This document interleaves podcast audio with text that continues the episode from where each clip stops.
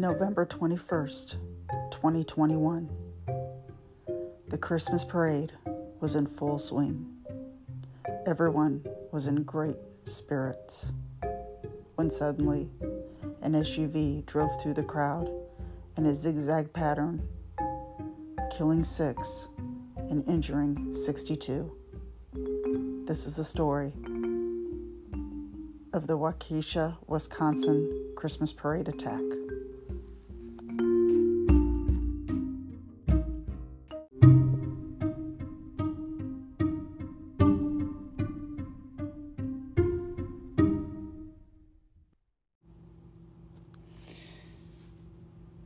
Hello, good evening.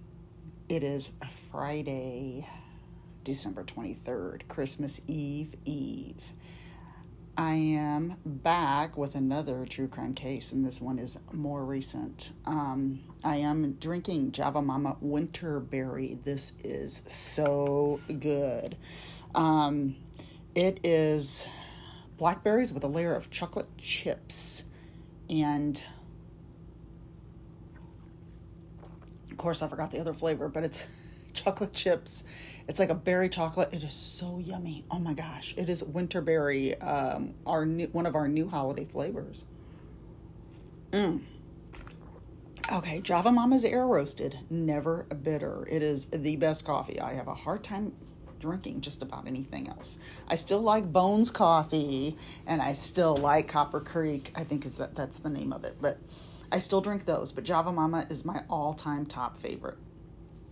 I am trying out a new microphone today. It is wireless, so I'm hoping it doesn't pick up any noise from the winter storm we're having. It is blowing out here, so there are some noises in the background. I'm hoping that they don't come in because the wind is like hitting the window. So, anyway, I wanted to try out this new wireless microphone I got from Amazon, actually at a really cheap price too. So I am going to go ahead and start this. My sources are Wikipedia, NPR.com, and SpectrumNews1.com. I'm not sure, but I think that's up in Milwaukee, but I'm not positive on that. This is the story of the Waukesha Christmas parade that happened last year. Now, I hope I don't get very loud in this, but this is one that really, really upset me. This upset so many of us, and it's just so sad. My gosh, this was last year, and it was the annual 58th parade that was in Waukesha, Wisconsin, and it was on November 21st last year. I was going to look up what Thanksgiving was, and I don't remember now. So, what date Thanksgiving was last year. So, this was on November 21st, and it is just so heartbreaking. I wasn't going to do it, but I wanted to do something centered around Christmas, and I wanted to do, this episode and dedicate it to the victims of this. It's really scary. It makes me even scary to do anything. It really does. I think about this stuff. But last year, when the parade, they had the parade, the theme was comfort and joy. And what a wonderful theme that is. Especially, in wintertime, a lot of people get depressed. And comfort and joy is what we need. Like right now, today, I'm trying to stay comfortable in my home where it's warm. And it's, dark so early, and it's just terrible out there. But this was on November 21st. The parade was in full swing. They canceled it the year before because it was 2020. Due to COVID, they had to cancel it. So around 4:39, an SUV... Ford Escape SUV drove through the crowd, and it was driven by a man named Darrell Brooks. He drove in a zigzag fashion, trying to kill as many people as he could. Um, 40 miles an hour he was driving, breaking through barricades. He ignored an officer banging on the hood of the car to get him to stop. Not to mention, an officer fired a gunshot at the car in an attempt to stop him. I did not read how he stopped. I don't know if he just... I think he kept going because he got away, but he kept going. I'm jumping ahead. Sorry, I didn't mean to do that. But, oh my gosh. People said he was calm, really calm, while he was targeting the crowd. While he was going through this crowd hitting people, he was calm. He drove through the dancing grannies. He drove through so many people. I cannot imagine seeing this happen. This would be so traumatic. I would have flashbacks if I was even seeing it. Like, if I wasn't even hit and I was seeing it, this would be the... I can just imagine these policemen seeing this stuff. Darrell Brooks was 39 years old. He was born in Milwaukee, February of 1982. I don't want to really talk about him that much, but I have to because it's part of this exact... I mean, it's the whole reason this happened. He had an extensive criminal record going back to 1999. Number one, why was he out? I don't know. But anyway, after he did this, after he drove through the crowd, he was somewhere, I'm not sure exactly what area he was in, had to have been close by, but he told some resident that he was homeless. Of course, he couldn't drive his car anymore, and there were photos online, and the car was smashed. The whole hood was smashed in. I don't know exactly where he left the car, but he was homeless. He told this resident he was walking down the road and said he was homeless, and he asked to make a call to call an Uber. So the person let him in the house, not knowing who he was, and he even gave him a sandwich and let him borrow a jacket to keep warm. And while he was there at the house, the police arrived. So someone saw him. I don't know if somebody saw him going in the house. I don't know if the guy... I don't think the guy called the police, or if he actually did call an Uber. I'm not sure what exactly how all this went down. But the police arrived, and then that's when the resident of the house told Brooks to leave. So as he was out on the porch, he surrendered to police. They were yelling at him to get down. He put his hands up, got down. He surrendered to police with no problem. Now, prior to the parade attack, right before it, he was fleeing from a domestic disturbance. He was not being chased by anyone when he drove into the parade to start his mass murder. He was just... he was just mad, upset, triggered somehow, and took off from the domestic disturbance and just started driving through the parade, trying to kill as many people as he could. Now, this is the thing. He had been arrested 3 weeks before this happened for hitting his ex-girlfriend and ramming her with the same car, the same SUV, when they were at a gas station in Milwaukee. He was released on bail 2 days. 2 days before this parade attack. He also had a warrant for statutory rape in Nevada. It was issued in 2016. He impregnated a 15-year-old girl 10 years earlier in 2006. And he was sentenced 12 to 36 months. He has had many, many, many other crimes through the years. And this guy is out and able to kill again. The trial comes up on February of this year, 2022. He pled not guilty to all charges, and he represented himself. Oh my gosh. Now, he represented himself, but he was removed many times during this trial because he would backtalk to the judge, have outbursts, and would just glare at her. Now, if you are representing yourself, you think you'd be on your best behavior. So he was removed many times. He was sentenced just this last month on the 16th of November. 6 life sentences for the 6 victims he killed, 61 counts for reckless endangerment, and he has been confined for life, and that is 762 years. That's his sentence. So he's in there. He's in there, but there's no excuse for this. There is no excuse for any of this. Driving a car through a Christmas parade, when Christmas is supposed to be the time, like it says, comfort and joy, happiness, peace. Why would somebody do this? And it has me so angry because it makes you scared to do anything. It makes me scared to even go to a parade now or go to any type of event that's outside or even inside, really. You know, we recall the movie theater in Colorado. That scared me to death about going to the movie theater.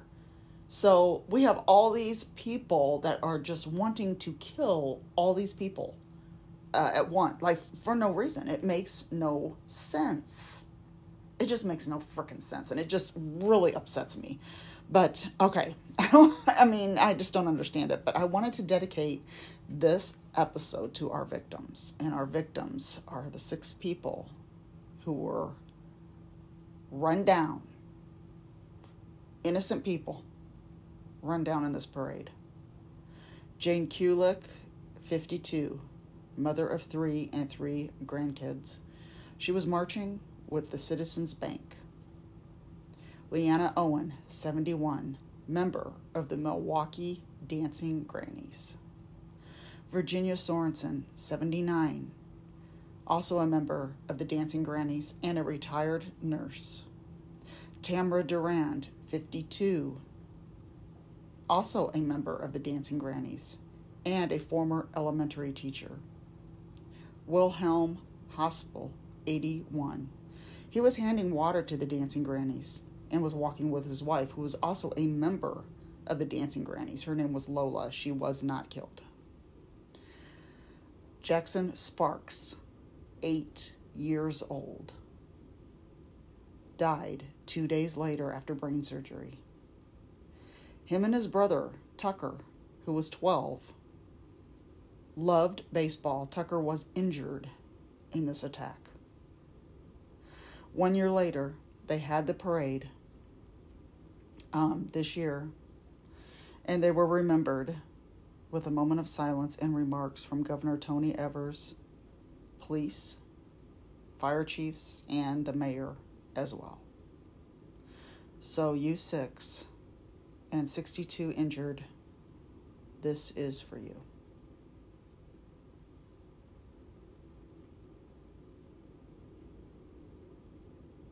Moment of silence. Now, I was thinking 63 was injured, but I have in my notes 62, and I'm hoping that that number is right. I don't want to be wrong. But now that this time of year comes back, all these family members of these victims are remembered of this. And it will be very hard for them to enjoy the holidays and remember. And anybody who saw this happen has got to be going through trauma, flashbacks. It would just be the most horrible thing to see. They held vigils in Milwaukee and Waukesha and for these victims. And it's just wonderful how the community came together and remembered everybody in this horrible, horrible tragedy. It's just one of those horrible tragedies. But I wanted to take this time to remember them and really dedicate this episode to them because we are thinking about them. So that is episode 20. I cannot believe I made it to episode 20.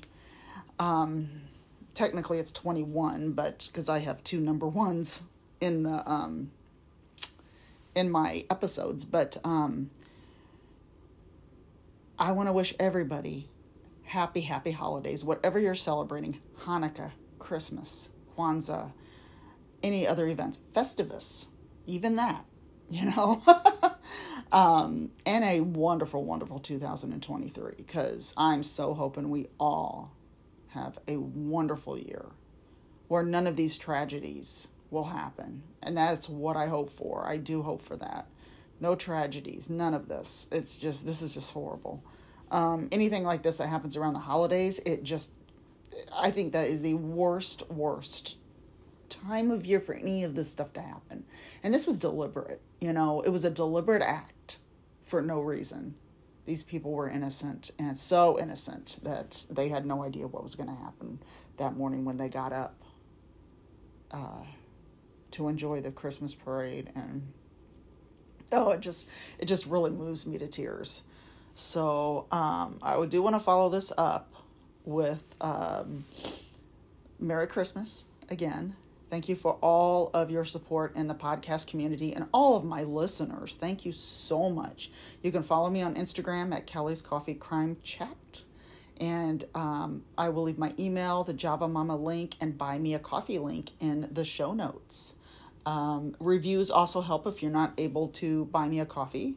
Reviews on Apple are wonderful. Spotify, wherever you get your podcast, where you can rate the show or write a review.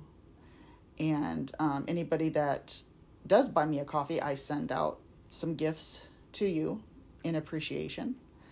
So I also wanted to talk about this one podcast. If anybody remembers the case of Jonelle Matthews, she disappeared in 1984, right before Christmas.